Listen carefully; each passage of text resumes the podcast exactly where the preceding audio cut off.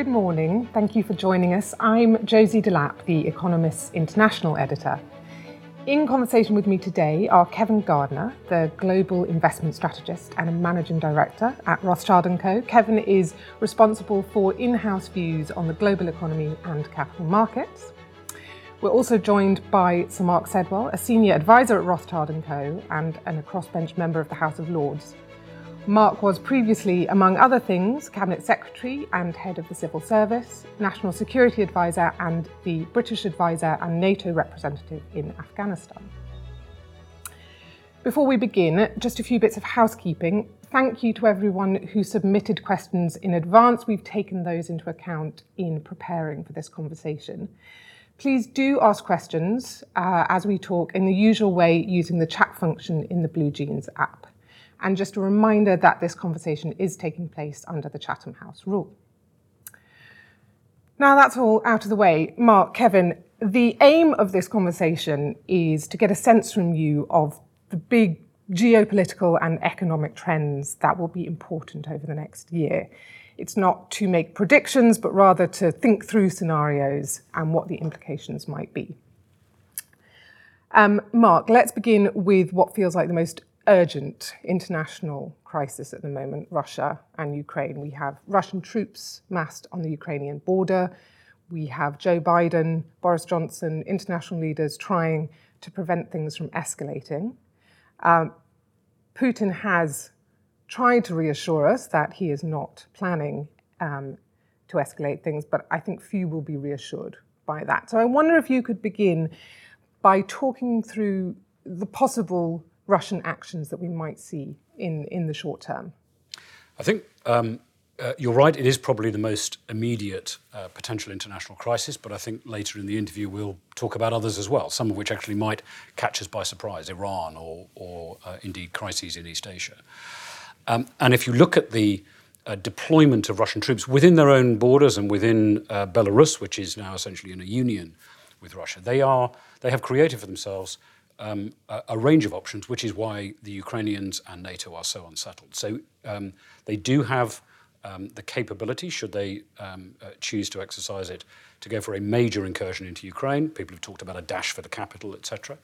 I think more likely, given the track record of uh, the Putin government, would be um, incursions in uh, border areas, particularly where there are Russian speaking minorities, potentially in southern Ukraine uh, near to Crimea, where, of course, Russia has uh, annexed, still not recognized by anyone else, but has annexed uh, uh, Crimea. but it's really, very, it's really very difficult to tell. and Western intelligence, Western diplomatic efforts are, are, genuinely unsure about what the next move by um, President Putin will be, which is why there's such a diplomatic effort underway to try and de escalate uh, de-escalate the crisis. What is striking is that he isn't really talking about territorial acquisition of Ukraine itself. He has, he's using the language of grievance about uh, Ukrainian government action. He clearly wants a guarantee that Ukraine will not uh, ever become a member uh, of NATO, and that's unacceptable mm, to, to anyone because it's a, anyone else because it's essentially a sovereign, uh, a sovereign government. Uh, and I think he's also seeking to ensure that Russia is at the top table with the United States um, in discussions about European security. Probably also wants to consolidate their hold on Crimea um, and uh, essentially ensure that um, uh, the Russian sphere of influence, as he would see it, is maintained uh, to Russia's uh, to Russia's west in areas that were, of course, under under Soviet control during the Cold War. So you, you mentioned the annexation of Crimea. I wonder if you could put the current situation in a bit of historical context, uh, both that very recent history and the longer relationship between Russia and Ukraine, because Ukraine has been a very important satellite state for Russia. The relationship has been one of, of great importance to Russia for a long time. Yeah, I mean, essentially, if you look actually way back in history, um, uh, the Grand Duchy of Moscow, which essentially was the, the precursor to the Russian Empire, etc., began in, in, in Ukraine. It was Kievan Rus, as it was known. And so we're talking hundreds of years ago now, but the, the, the, the history of these two countries is intimately uh, entwined. Uh, uh, and of course, right the way through to the, uh, to the modern era. Stalin uh, insisted that Ukraine had a separate seat um, at the UN because, uh, on the basis that the, the Soviet Union was a union of independent republics. Paradoxical when one uh, thinks, uh, thinks about it. And Crimea was transferred from Russia to Ukraine only in the 1950s, having been part of, the, um, of Russian territory within the Soviet Union uh, before that. So their history is entirely uh, entwined, but Ukraine is a separate sovereign nation. Uh, they were given guarantees, including by Russia, in the mid 1990s after the breakup of the Soviet Union for their security and independence, including um, uh, to uh, when Ukraine uh, transferred the remaining nuclear weapons from the Soviet Union that were on Ukrainian soil back to Russia. So there was only one nuclear weapons state um, formed from the breakup of the Soviet Union. And of course, it's those guarantees, the 1994 agreements, that uh, we want to see, everyone wants to see upheld. No, you, I mean, you mentioned NATO, Ukraine's relationship with NATO, and how, how Russia views that. I suppose, what role do you see NATO playing in the over the next year? In the you know, however it escalates. Well, NATO is a defensive alliance, and it's worth keeping that in mind. Now, that isn't the way it's seen in Moscow, of course, but it is worth keeping in mind that that is uh, NATO's uh, uh, NATO's primary function. And the real purpose of NATO is to reassure the smaller states, particularly in the post Cold War era, the smaller states on NATO's eastern flank that are uh, essentially neighboring uh, Russia, that the bigger countries, notably the United States, but also the UK, France, etc., would come to their aid and protect their security should it be should it be threatened. None of these states could deal with the Russian threat on their own. And the whole point about NATO is it is collective defense by the alliance. Uh, and the Article 5 guarantee, an attack on one is an attack on all, is absolutely uh, essential to that. Uh, uh I, I, don't think anyone has expected that Ukraine is likely to join NATO uh, anytime, uh, anytime soon. And actually, the Ukrainians themselves don't suggest that. but they do want the option to do so because they're a sovereign nation. They don't want that sovereign to be, sovereignty to be compromised um, by some kind of subordinate relationship with Moscow. And of course, uh, Moscow want the reverse because they see Ukraine as uh, historically entwined with Russia and would probably like to um, bring Ukraine back into the kind of relationship with Russia that, for example, Belarus now has, where if you travel to um, Moscow, uh, you will actually see that you're entering the federation of Belarus and Russia. Uh, clearly a subordinate relationship, but the federation of the two. They would probably like to see that in the medium term, even if it isn't uh, realistic in the very short term. Kevin, if I can come to you, I think the the most immediate concern for a lot of people is the impact on the energy markets of this um, of this tension. How do you see that developing? Well, in, in the short term, very painfully, I'm afraid, particularly for poorer households here in the UK, for example, because the cost of energy is going to rise, is rising sharply on the back of this. It was rising already, and inflation, which I think we're probably going to talk more about later on, that was already an issue, but this has amplified and exacerbated that. So in the short term, it's going to be quite painful for households. In terms of uh, the investment markets, it's also caused investors from time to time to be a little bit nervous. They can see the inflation risk, they can see the risk of disruption to supply, and that's made them a little nervous. So far, overall, though, the impact on the wider global economy and on global capital markets hasn't been that big partly because it takes a lot to disrupt the global economy, and partly because perhaps, as we're thinking ourselves, although Europe relies a lot on Russian gas, Russia also relies on Europe and the West for a lot of things itself. It's oil rich, gas rich, so it's got lots of energy, but to turn that energy into something useful, it needs to trade and to invest in the rest of the world. So the economic leverage doesn't run just in one direction. Uh, it runs from the west into, into Russia as well. And as a result of that, we're assuming, I don't know if you think this is plausible or not, but we're, we're assuming that both sides will back away from, from the brink and that the disruption to the global economy will remain relatively manageable. Does that seem a fair judgment to you, Mark?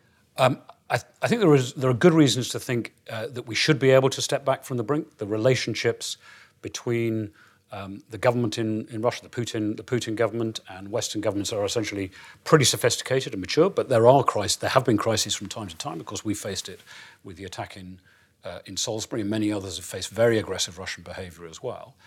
Um, so I think uh, it's clear that there are major efforts underway. President Macron has been uh, uh, most uh, recently there. Uh, Chancellor Scholz is going to be there soon to try and manage this crisis. And it's clearly in neither side's interest that this, this escalates out of hand. But when you have this number of troops up against um, the border of another nation, we're deploying additional forces into Eastern Europe, the Eastern allies, in order to give them more reassurance. These things can get out of control. They can, even if it, even if they, it isn't intended, it can run out of control. It can escalate. So I think there's a good chance, I'd, I'd put it 60 40, 70 30, that uh, this situation will be managed. But um, a, a, probability of 30% or whatever that it isn't is not negligible uh, when you're talking about a situation this dangerous. I'd like to come to a sort of another flashpoint, one that perhaps at the moment fewer people are paying attention to, but China Taiwan, which is a perennial point of concern. What is the time frame that people should be thinking about when they're watching the relationship between China and Taiwan and thinking about how it's developing and what China is sort of planning in terms of it, that, that relationship? There is a clear determination in Beijing, and particularly under this president, that uh, reunification, as they would describe it, should happen really during his time in office. Now, of course, his time in office is likely to be extended um, for five or ten years uh, or more because of the changes in the constitution that he has seen through. My own um, judgment is that we won't see um, a major crisis over Taiwan this year. I think we'll see more aggressive Chinese behavior, and that is clearly very unsettling for the Taiwanese themselves and for others in that region. But with the 20th Party Congress coming up towards the end of the year, when President Xi Jinping is likely to, uh, to, to, consolidate his own power, um, uh, he'll remain in office. There'll be quite a big turnover of the leadership um, beneath him. Uh, uh the, it, it is likely that what they will want this year is stability in the international relationship. And I think we saw some signs of that in the virtual summit between him and President Biden back in the autumn. Both sides trying to stabilize a situation that was beginning just to become more difficult between the two, uh, the two superpowers. Uh, so therefore, I think you're right, Josie, to point. So what is the real time frame? And I think um, uh, my own view is that uh, that that this becomes increasingly risky as the 2020s go on. If we get to 2030 without a major crisis over Taiwan, then I think you will consider ourselves fortunate. Very difficult to know exactly when it might be, but it's clear that there is a, a direction here from uh, this regime in, in China. They are determined to try to um, bring Taiwan back into unity with um, the People's Republic, uh, and probably on this president's watch. To turn to perhaps a more immediate problem, and certainly one that is occupying politicians and, and many of the questions that were sent in in advance inflation. Um, Kevin, to begin with you, what, di- what possible directions, paths could we see inflation taking this year? An inexorable rise, a rise and fall, a plateau, and what factors are going to determine that? Well, famous last words.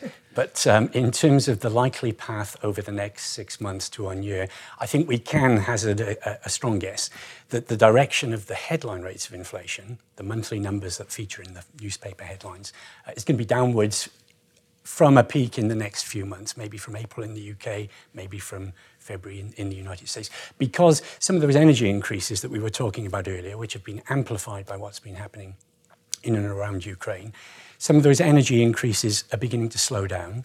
What we call the base effect will start to turn very friendly to us. So the fact that uh, prices are no longer rising so sharply, they drop out of the calculation.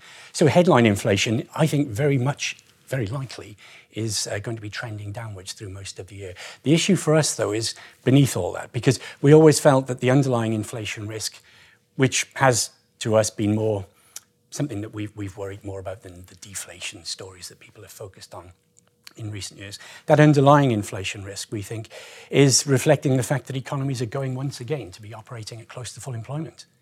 And when you're at full employment, hopefully the labour market these days is friendlier than it was from an inflation point of view.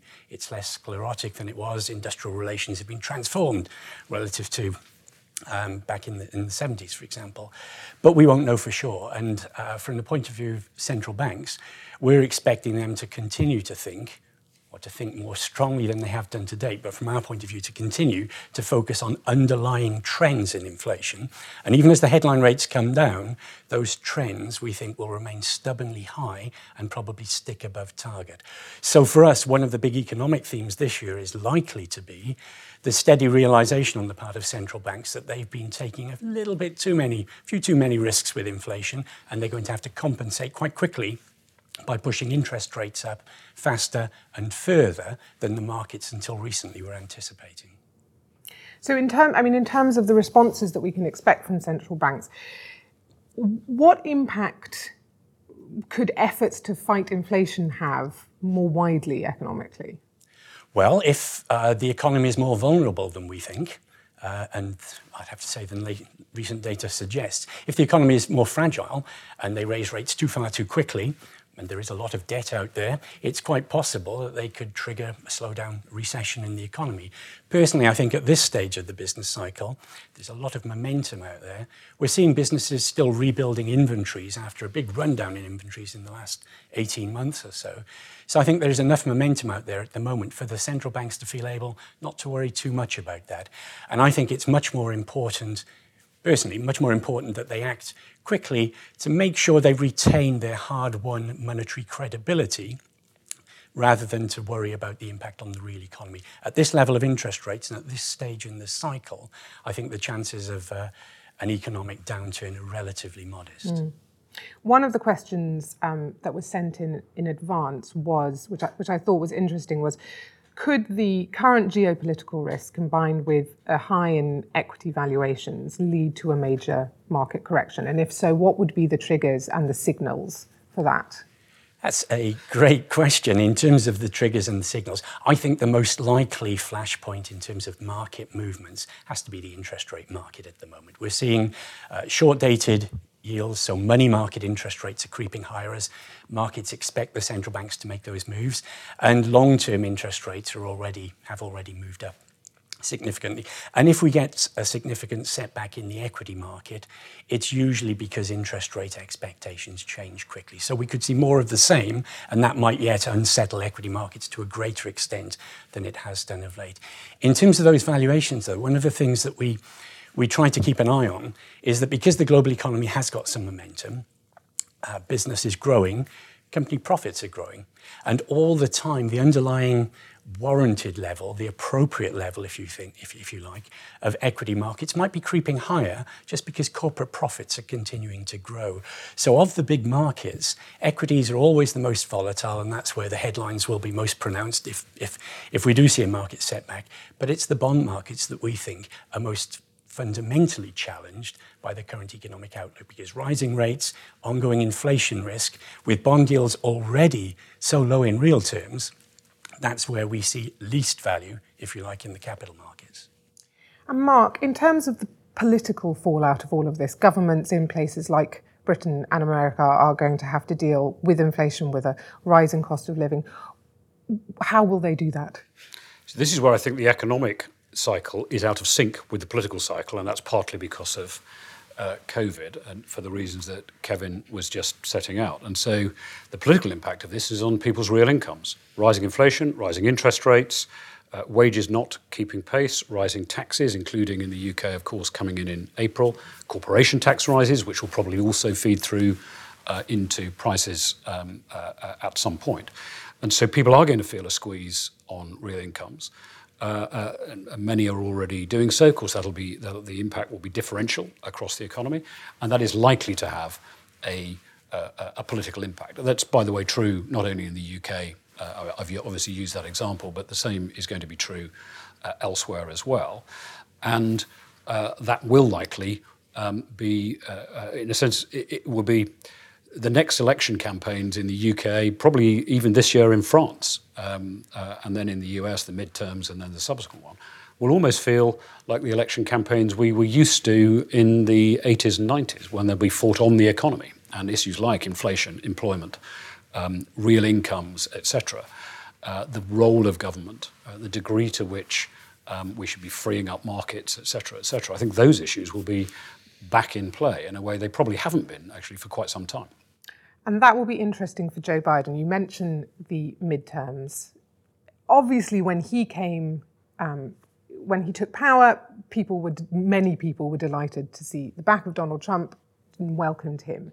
And it feels that the shine has come off his presidency. Uh, the Democrats have very narrow majorities in the House and Senate, and so the midterms are going to be a crucial moment for them.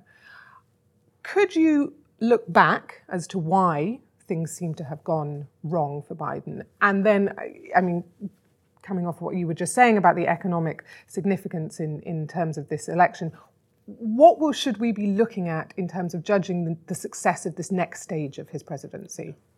Well, I think what was most interesting about the 2020 elections was that the presidential election, Biden didn't have coattails, as they called it in the United States. He didn't. He won the presidential election by a really significant margin, large number of votes, big big majority in the electoral college. But that didn't translate, as you said, Josie, into majorities in Congress. Actually, the uh, the Republicans advanced somewhat in Congress, and so I think what we have to understand here is that there wasn't a uh, there wasn't a win for the Democrats. The Democrats didn't beat the Republicans overall. There's still a very strong there's very strong support for the Republicans in the United States. It was a win for Biden over Trump, and that was quite a personal victory for him because of the nature of the presidential election and and um, the the the, uh, the impact of the Trump presidency.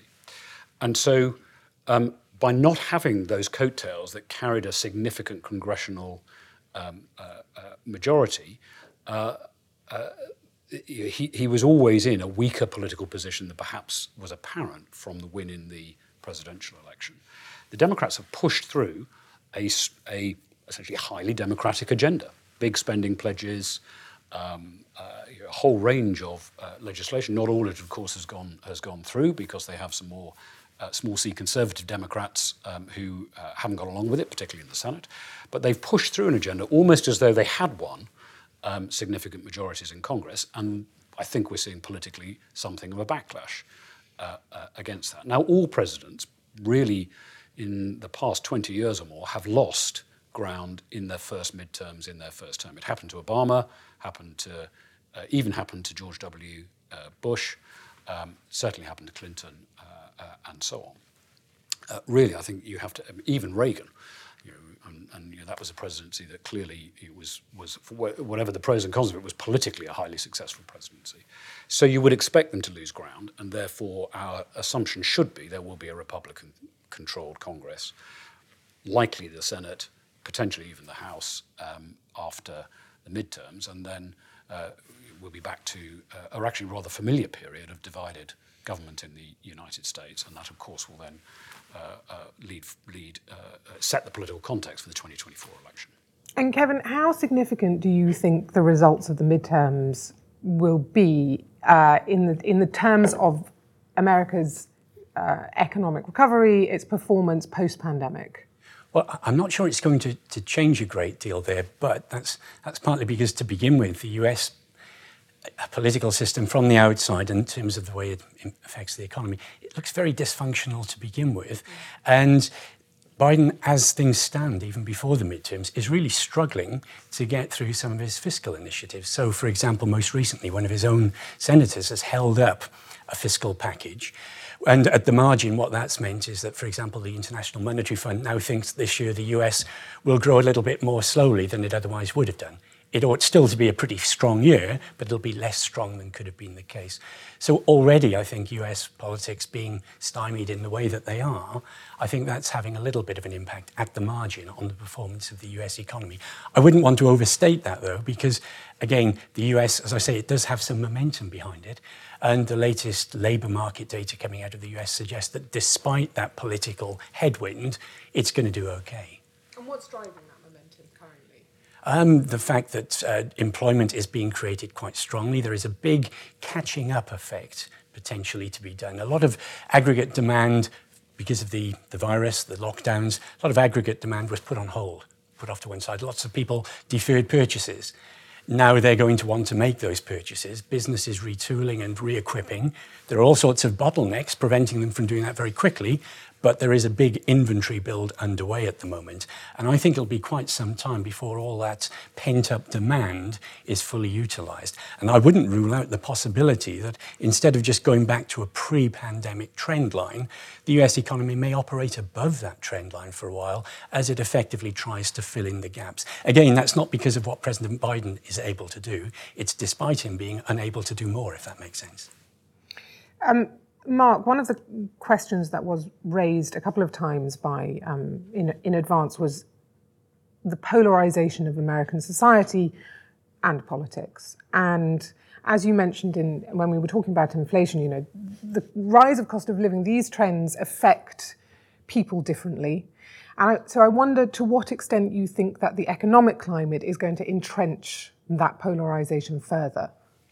Uh, it seems likely. Uh, I think you're absolutely right that we are in a period of highly polarized politics in the United States. And one of the things that I think uh, outsiders sometimes fail to understand uh, uh there is that because turnout tends to be low compared, for example, to turnout in elections here or uh, across Western Europe, increasingly uh, elections are being won by infusing your natural voting base rather than trying to appeal to the swing voter if you like. And we, you, we, we've often thought in the UK you have to run to the centre in order to appeal to the swing voter who might switch left, right, depending on the uh, circumstances of the time. But in the United States, increasingly, and particularly because of the, the, the, the way they um, map their what, what they call districts, but constituency boundaries, if you like, um, uh, has tended to entrench um, that kind of polarization, where more members of Congress have really significant majorities, and therefore the way they get elected is by winning the primary race within the Republican or the Democrat Party, um, rather than really needing to compete um, across the aisle with others. And, and as I said, a lot of this really is about turning out the base. That tends to mean both parties are running to their own activists and then aw- and, and thus somewhat away from the centre. The Democrats to the left, the Republicans to the right. Uh, so there's some real structural reasons for this polarisation uh, in American politics, and it relates, as I said, to turnout and, and so on as well. Uh, what it also means is that uh, the other half of the electorate challenges the legitimacy of whoever wins. And of course, we've seen that um, uh, after the 2020 election. I mean, aside from uh, ex President Trump's own claims, there's just a general sense that uh, almost anyone elected by the other side isn't a really legitimate president. You see people saying, not my president. They said that in 2016 after President Trump was elected uh, for the, uh, uh, uh, in that election. So I think it is set to continue. Uh, and uh, American politics has been through these waves before, and it takes quite a long time, often an, an external crisis of some kind, to restore that sense of unity that we're all Americans, if you like and uh, bringing um, uh, both parties back to uh, where they're running to the centre in order to try and appeal to those people who might swing vote between between the two. But I think I think we're probably in for entrenched polarisation for quite some time, with the kind of consequences, um, economic consequences that Kevin was just referring to. Now, the other country that is facing a big election this year is France. Emmanuel Macron looks very likely to win the presidency, certainly according to The Economist's most recent model. Kevin, since the departure of Angela Merkel, there has been something of a vacuum in terms of leadership at the head of the EU. And I think that Macron seems keen to step into that role. What would a, a sort of you know French directed EU look like economically? What sort of changes might that mean? I think it would mean at the margin, again, one mustn't over, overdo this, but at the margin, it would mean that what we used to call the federalist agenda, the idea that Europe will get closer together, more integrated fiscally in terms of uh, the bigger, bigger picture, have more common banking supervision, that sort of thing. The federalist agenda will get a bit of a shot in the arm because France, with a clear cut leader, and with Germany, as you say, looking a little bit less, less visible here, it'll be able to move the agenda forward in that, in, in that way, and that's what it wants to do. Whether they, that would materially affect the workings of the economy over the next year or two is a very moot point. Um, if Macron does get back in, I would certainly expect to see, for example, the spreads on some peripheral bonds in Europe. So recently, Italian bond yields have risen by more than those in France and Germany. As worries about the European Union, the single currency abate, and that might be one of the things that happens after a Macron victory, we'd expect those spreads to come back down. But beyond that, I wouldn't expect suddenly the European economy to be galvanized, to change direction. It faces lots of structural issues, and Macron has tried to tackle some of those in France itself. But his ability, well, to do it even in France, let alone to, to get structural reforms pushed through across the rest of the Eurozone, those are the things that matter, and I'm not sure that, that his, his win would change that significantly. Mark, what are the policy areas we should be keeping an eye on in terms of a, another Macron presidency? Well, first, I think we shouldn't take for granted, although he's a strong favourite, we shouldn't take it for granted because the structure of a French election means essentially you have two elections, uh, and the second round is essentially a complete reset. And so it very much depends on who is in the second round against Macron. If it's Valérie Pécresse, um, then uh, although she's some way behind in the first round voting, uh, it is possible that it could be a much closer run thing than was the case uh, actually in previous elections, where it was uh, essentially a National Front candidate got through to the second round, and therefore um, uh, uh, both President Macron, but even President Chirac before him, won very uh, comfortably on the second round. So we shouldn't assume that. I think the second thing we should keep in mind is that usually there's a parliamentary election, a National Assembly election follows a presidential election, particularly if a president has a renewed mandate uh, and a, a much will depend on that, is, uh, uh, uh, is back to the coattails point in a way about Biden. Um, is a re-elected President Macron able to um, uh, then secure a significant parliamentary majority that would enable him to pursue a program of reform in a second term, probably working on the assumption that oh, he's a, still a very young man, that a second term would probably be his final term. There, there, there, there is a, uh, there's no constitutional bar, but um, uh, the, the expectation is, as in the United States, that French presidents would only do would only do two terms. In terms of the broader situation, I think it's worth. I think it is um, worth keeping. Uh, uh, uh, uh, keeping in mind that he will then be the dominant figure if he is re-elected, the dominant figure in European, continental European politics. And I've seen this at uh, international summits over the years in my uh, diplomatic career, that they've all been elected. And so even if people have won big majorities and so on, it's a well, yeah, okay, everyone's done that. But the ones who've been re-elected have a real swagger. And everyone does show them, the other elected leaders do show them some respect because to quote, I think it was Jean-Claude, Juncker, we all know what to do, we just don't know um, uh, uh, uh, how to get re-elected when we do it.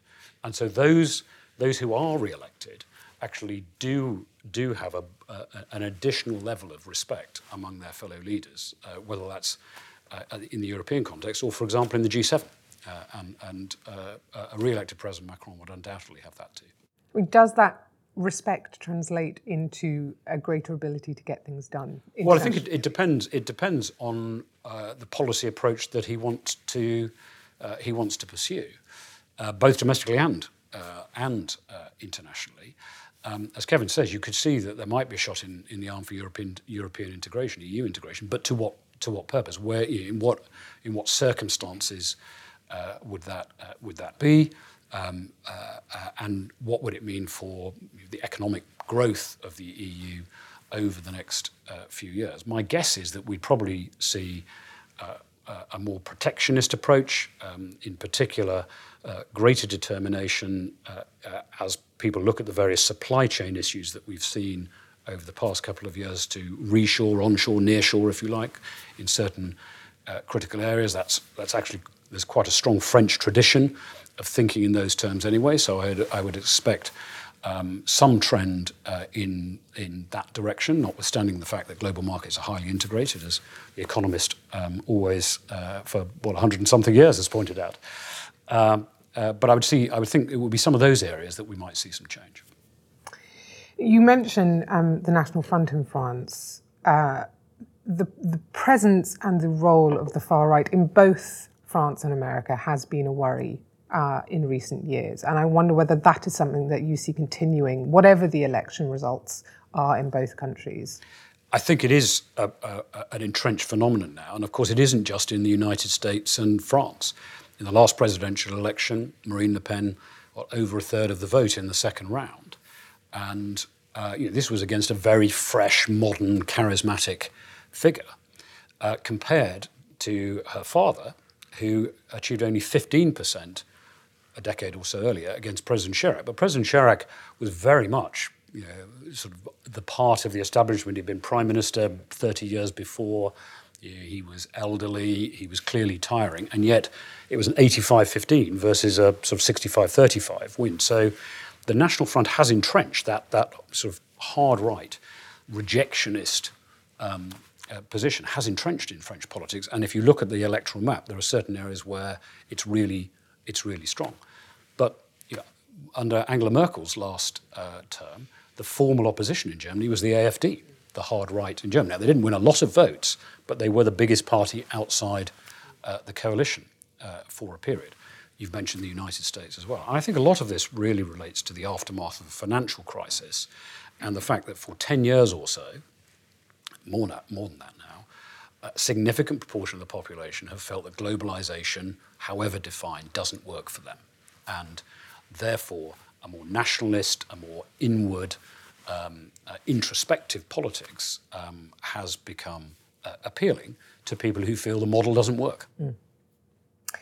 Now, the one thing that we haven't discussed very much is COVID, um, perhaps because, at least in rich countries, it feels like we are beginning to emerge from the pandemic, or at least that is certainly what people hope. Now, there will be other shocks in future. They may not be the same as the pandemic. They may uh, be a confluence of uh, environmental, financial factors. And I suppose I'm interested, Kevin, to begin with you, how resilient the global economy looks now, sort of, you know, in light of this pandemic. And so what we can learn from that, thinking about how it might react to a future shock. I, th- I think that's a good point because looking back on this episode, the lesson I take away from it is indeed that the global economy and some economies within that, like our own here in the UK, where according to the data, it shrank really very, very dramatically. We got through this, and I remember when the pandemic first, when the response to the pandemic um, was first apparent, there were lots of lots of economists suggesting that mass unemployment would be back here to stay not, not, not permanently, with us for quite some time, that supply chains would break down, that food would be missing from supermarket shelves. Now, obviously, there are still some horrible human costs to the pandemic, but in terms of the economic damage done, the lesson I take from this is that we switched the economy off. The authorities, the central banks, treasury uh, departments globally were able to offer decent safety nets. Obviously, some people fell through those, but they offered decent safety nets to businesses and to jobs. And as a result, we've been able to switch the economy back on. And overall, for me, the impression is one of resilience rather than fragility. Now, the next crisis, goodness knows, but at least in terms of how we got through this pandemic, which was a pretty special event, um, economically for me, the lesson is that the global economy was pretty sound beneath it all. And it's come through it okay so far. Mark, uh, have governments learnt very much from this pandemic in terms of how to respond to other, other kinds of shocks? Well, I think we have to see. Um, the the um, I, I, chaired a G7 panel on economic resilience, and one of the points we made was that resilience is, is already under pressure over the next decade with environmental factors such as climate change, but inv- um, aging populations, uh, and of course, governments having used an enormous amount of fiscal fi- firepower, and in many cases, the debt to GDP ratios being 20% higher than they were only a couple of years ago at the beginning of the pandemic. So, if there's another shock, then the amount of um, fiscal capability there is to respond uh, could, could be constrained if it, if it came soon. You're absolutely right. The next set of shocks is likely to be um, from co- some confluence of events, climate change, uh, uh, potentially there are re- environmental risks around antimicrobial resistance, um, uh, which could affect food supply. Um, uh, the confluence of that with political and other uh, other economic factors. I think the fact that economies recovered, particularly um, Western economies recovered so quickly, the sort of V-shaped recovery that Kevin referred to, will make uh, it, uh, there, there, will be a temptation within political systems generally to think, okay, the model um, is uh, is sound enough that it will recover from, uh, from future shocks. And actually, uh, I think the argument is that governments need to double down on the things that make an economy uh, not only resilient but prosperous in the modern era. I mean, actually, the same policies that improve productivity, competitiveness, investment in uh, infrastructure, in communications, in skills, all of these things actually also improve resilience as well. So uh, the economic um, answers are fairly clear. It's the same things you need to do to improve productivity and maintain competitiveness. Competitiveness will also improve uh, will also improve resilience, economic inclusion, all of these things. And so government should be able to learn those lessons. But whether they will be able to do so, bring the fiscal uh, position back to back to a, a, a, position where they have more reserves capable of responding to another economic shock, I think is going to be probably the centre of the political argument over the next few years. And as we've discussed, that's when governments are already under pressure on cost of living, squeezed real incomes, and so on. And the temptation will therefore be to be expansionary rather than have a fiscal reset. And, and uh, uh, uh, Uh, uh, uh, I think therefore much will depend on whether the next big shock is in the next five or 10 or 15 years. I mean, those kinds of shocks, things like um, climate change, really require an international response. No one country is ever going to be able to deal with these things by itself. And you mentioned that this is also a period when we've seen people turn to a more nationalistic type of politics. And so I wonder how much scope you think there is for really serious international cooperation on that kind of problem. I think interestingly, internationalism tends to flourish when there's an external threat. So it is quite striking that we started this um, interview by talking about Ukraine. It is quite striking how some of the squabbles within Western Europe, including the friction between the UK and our continental partners over Brexit, just feel as though they've subsided slightly, rem, rem, as we've been reminded that these are essentially arguments within a family of democratic nations, and there are some big bad threats out there that we need to stand together uh, to deal with. And so I think um, some of these, these external pressures, whether it's the political pressures of, of an, issue, an issue like Ukraine, or threats from Iran, or North Korea, or uh, as we've discussed, potentially issues in, in uh, the China Taiwan uh, uh, issue, and so on. Um, that does tend to remind Western governments that actually we really do have more in common than, than divides us. And hopefully, climate change uh, has the same effect. I think we've seen really significant progress on commitments to net zero. You know, all Western governments have pursued that. I think the next big issue is what are they going to have to invest in climate resilience given the changes um, uh, in the volatility of the weather, rising sea levels that are going to happen even if we achieve net zero, because a lot of that is already already locked in. And again, much of that will require international cooperation. Kevin, do you see a, do you see that similar dynamic in terms of economic cooperation? Um, I do, and one of the things I took away from the COP26 conclusion uh, last year was that uh, there was greater cooperation and in some unexpected quarters than we were expecting to see. So obviously, many people were disappointed with the lack of teeth in the agreement over coal usage, but we, we saw the US and China agreeing to speak to themselves, speak to each other on, on these, uh, these matters going forwards. And I'm uh, of the view that mitigation is hugely important, and that's what the international agreements are all about. And I'm optimistic that international action will be forthcoming there. But we mustn't take our eye off the reality that we will adapt to the problems as well. Adaptation is what human, humans tend to do. It's very difficult to, to bet on it in advance, but it is possible that mitigation together with adaptation will make this crisis a little bit more manageable than often seems to be, seems to be the case. And in terms of the economics, one of the things that for me I think is really important and that we mustn't lose sight of in this is there's a tendency to think that economic growth is, the climate is struggling because of economic growth, so we have to change the economic system profoundly. For me, markets themselves, which have delivered economic growth, will be part of the solution here because one of the issues is that the things that matter most to us are not priced by markets. So the environment is a classic public good. But if you pollute the environment, if you warm it up, you don't pay to do that. If we can extend markets to make sure that people do pay to do that, that will go a long way towards making this an adaptable crisis or a crisis we can adapt to rather than something that we have to sort of head off completely.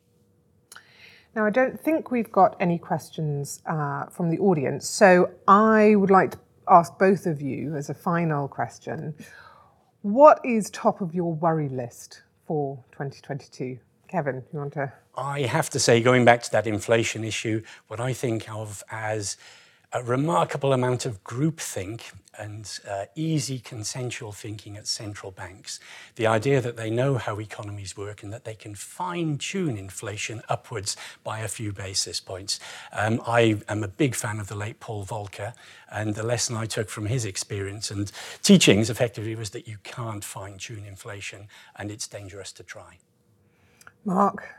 Actually, I agree with that. Um, I think it, it really is that. I think the, the, the geopolitical crises that we've touched on, we have good mechanisms in place to manage those. Any one of them could get out of hand, but actually, uh, it should be possible with skilled diplomacy, skilled statecraft, uh, skilled skilled statecraft to to manage those uh, potential uh, flashpoints.